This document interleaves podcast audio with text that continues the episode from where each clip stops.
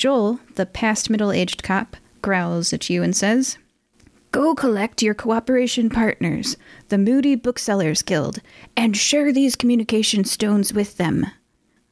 Tell them the crime scene address is 145 Yamaska Street. Interdepartmental cooperativity, yeah? We solve this case together. Go get the Moody Booksellers, and we'll meet you at 145 Yamaska Street. Okay. The older cop holds his wrist up, jiggling his arm a little to shift the cloth and expose a shiny watch. He checks the time and then says, Come on, Pliny, we've got to get going. Everybody do a perception check. 14. Ugly 20. 10. 10 was the minimum for this. All three of you are very admiring of the watch. You really like that watch, it looks shiny.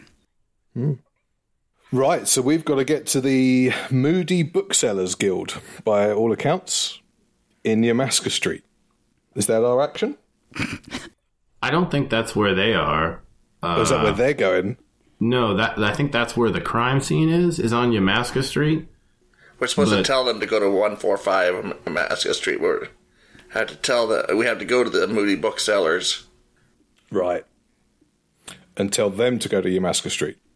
We have to give them the walkie-talkies. And this seems like a pretty easy. This seems like a pretty easy task. We've just got to yeah deliver the communication stones, right? Yeah, we can do that. Simple as that. The fact that they already know where the crime is going to take place is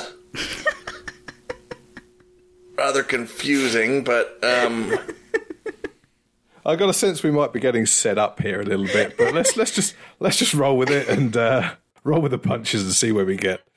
You guys know that that's where the crime happened, right? That you're solving a case? Uh, I see. I think we might have missed that. Well, that puts a different spin on things.